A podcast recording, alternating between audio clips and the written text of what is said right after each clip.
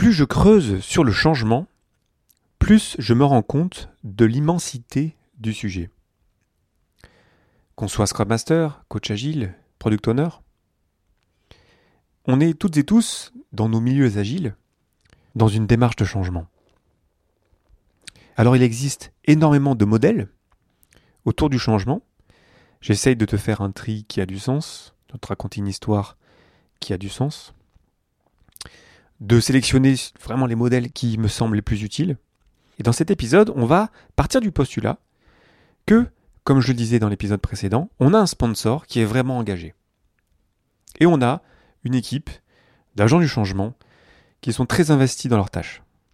Est-ce que ça suffit pour que le changement soit un succès? D'avoir le meilleur sponsor du monde, d'avoir les meilleurs coachs agiles, les meilleurs Scrum Masters.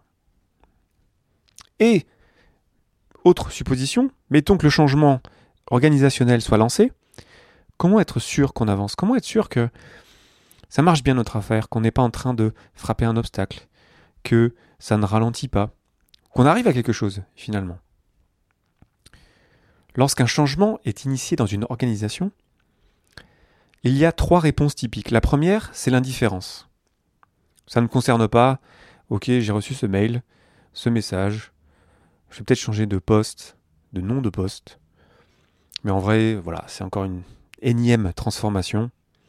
Et je vois pas trop l'intérêt, je comprends pas trop pourquoi est-ce qu'il faut changer. Donc je continue à faire comme d'habitude. C'est le renforcement du statu quo. En fait, j'y crois pas vraiment à ce changement dont on parle tellement dans l'organisation. Une autre réponse à un lancement de changement organisationnel, c'est la peur.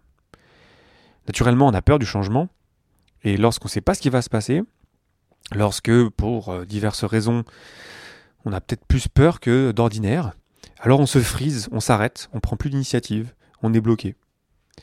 C'est souvent là où on voit des réactions intempestives de personnes qui, s'énervent lorsqu'on euh, leur propose de changer de méthode de travail. C'est la peur qui dirige, on se recroqueville dans nos certitudes, on revient à la situation stable d'avant, dans laquelle on était bien.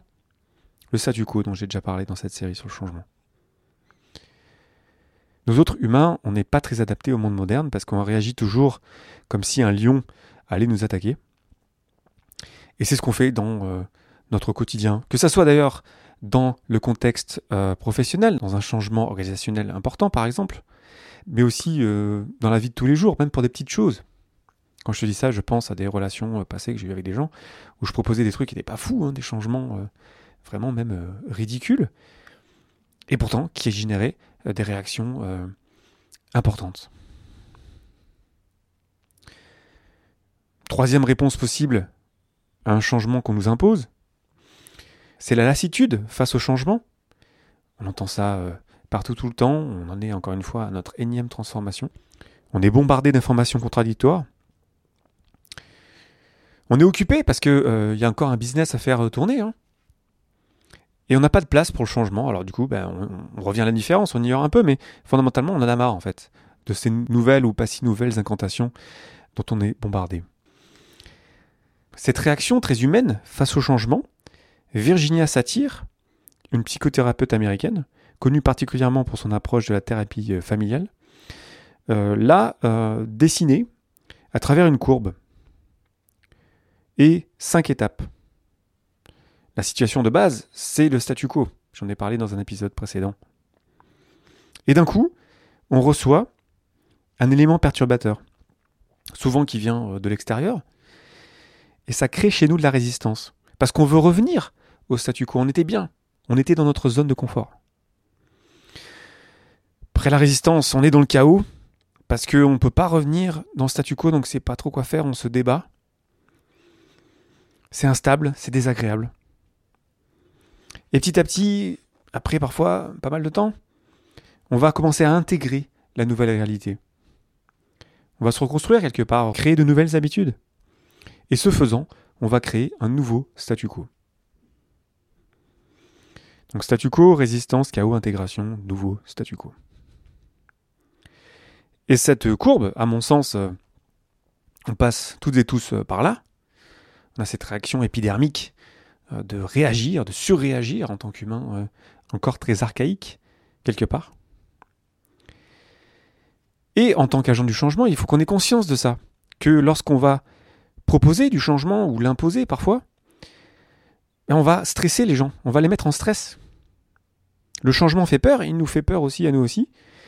Et l'humain n'aime pas le changement naturellement. Donc soyons conscients de l'impact qu'on a, qu'on va créer des situations de chaos, on va créer de l'inconfort. Mais dès l'instant où on en a conscience, on peut éventuellement y faire plus attention. C'est ce qu'on retrouve dans la formule euh, du changement, qui a été créée par David Gleicher euh, dans les années 60 et ensuite mise à jour par Cathy et Danny Miller. Donc il y a deux équations que je vais te présenter tout de suite. La première équation, la première formule ou équation du changement de Gleicher, euh, c'est le changement qui est composé de trois éléments qui se multiplient entre eux. Le premier, c'est le mécontentement avec le statu quo. C'est-à-dire que si on est content avec la situation euh, courante, bah, il y a peu de chances qu'on arrive à changer quoi que ce soit. Multiplié par le désir de quelque chose de plus clair, d'un futur meilleur. Si on n'a pas envie euh, de faire mieux, bah, ça va être compliqué de changer. Et encore multiplié par des étapes claires pour y aller. Si ces trois éléments, le mécontentement par rapport au statu quo, multiplié par le désir d'un meilleur futur, multiplié par des étapes claires pour y arriver, si ça c'est pas plus important que le coût du changement, il y a peu de chances que ça change. Je te fais aussi rapidement euh, l'autre formule donc de Dan Miller qu'il a un peu remise euh, à jour, je la trouve un petit peu mieux même. Donc on a encore une fois le changement qui est égal à le mécontentement avec euh, le statu quo, donc ça c'est la même chose, multiplié par la vision de ce qui est possible, multiplié par des étapes clés pour arriver à cette vision. Donc là, il y a la notion de vision qui est en fait euh, plus claire. Et si tout ça, c'est pas juste plus grand que le coup, mais si c'est plus grand que la résistance, alors le changement est possible. Je te la refais. Le changement, selon Dan Miller, ce sont trois éléments qui se multiplient entre eux. Le mécontentement avec le statu quo, multiplié par la vision de ce qui est possible, multiplié par des étapes claires et concrètes pour aller vers cette vision. Et si tout ça est plus grand que la résistance, alors on peut changer. Alors, c'est pas euh, fou cette euh, formule, ça paraît assez évident, ça paraît assez clair, que si le statu quo ça va bien, si on en est conscient, si on aime là où on est, ça va être compliqué d'amener un changement euh, pour faire mieux. Pareil, si on n'a pas de vision de là où on veut aller, on propose un changement, mais on ne sait pas où on va, donc on crée du stress et puis on n'a pas envie d'y aller. Et s'il n'y a pas des étapes claires, ben on n'a pas confiance en fait dans la démarche de changement. Et s'il y a beaucoup de résistance, ça va être très compliqué. D'où l'importance d'être conscient de l'impact de ce qu'on demande aux gens lorsqu'on veut changer quelque chose dans nos organisations. Si un seul des multiplicateurs est à zéro, alors il n'y aura pas de changement. Donc avoir conscience de là où on est, c'est quoi le statu quo? Est-ce qu'on est content de vraiment de là où on est? Ensuite, la vision. Où est-ce qu'on veut aller? Pourquoi est-ce qu'on veut y aller? Insister là-dessus beaucoup. Et puis les étapes claires. On n'est pas en train de faire un changement euh, caché. On fait ça avec les gens, en co-création. Et puis la résistance, euh, on l'écoute. Il y a des bonnes raisons pour lesquelles euh, les gens résistent. Attention donc à ne pas blâmer le présent, le statu quo, parce que, sous-entendu, ce sont les personnes qui sont responsables de la situation présente, en fait, qui feraient du mauvais travail, alors que pas du tout. Le statu quo, il nous a amenés là où on est aujourd'hui. Donc super. Merci beaucoup pour tout votre travail. C'est pas parce que vous avez fait mal qu'on veut changer. Vous avez fait bien, mais on peut faire encore mieux. La vision. Insister sur la vision. La répéter encore et encore et encore. Et rassurer sur le changement en lui-même. Y aller pas à pas.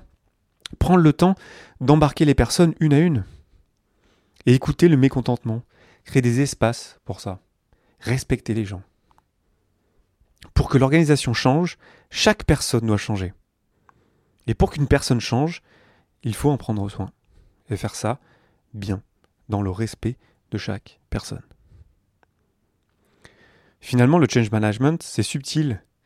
C'est un art, c'est pas un truc qu'on fait avec un email. Évidemment, là, c'est Captain Obvious qui parle, mais fondamentalement, voilà, c'est quelque chose qui est, très très euh, difficile et qui prend du temps et l'accompagnement et l'écoute et le respect et la clarté et la transparence, ça ne s'improvise pas.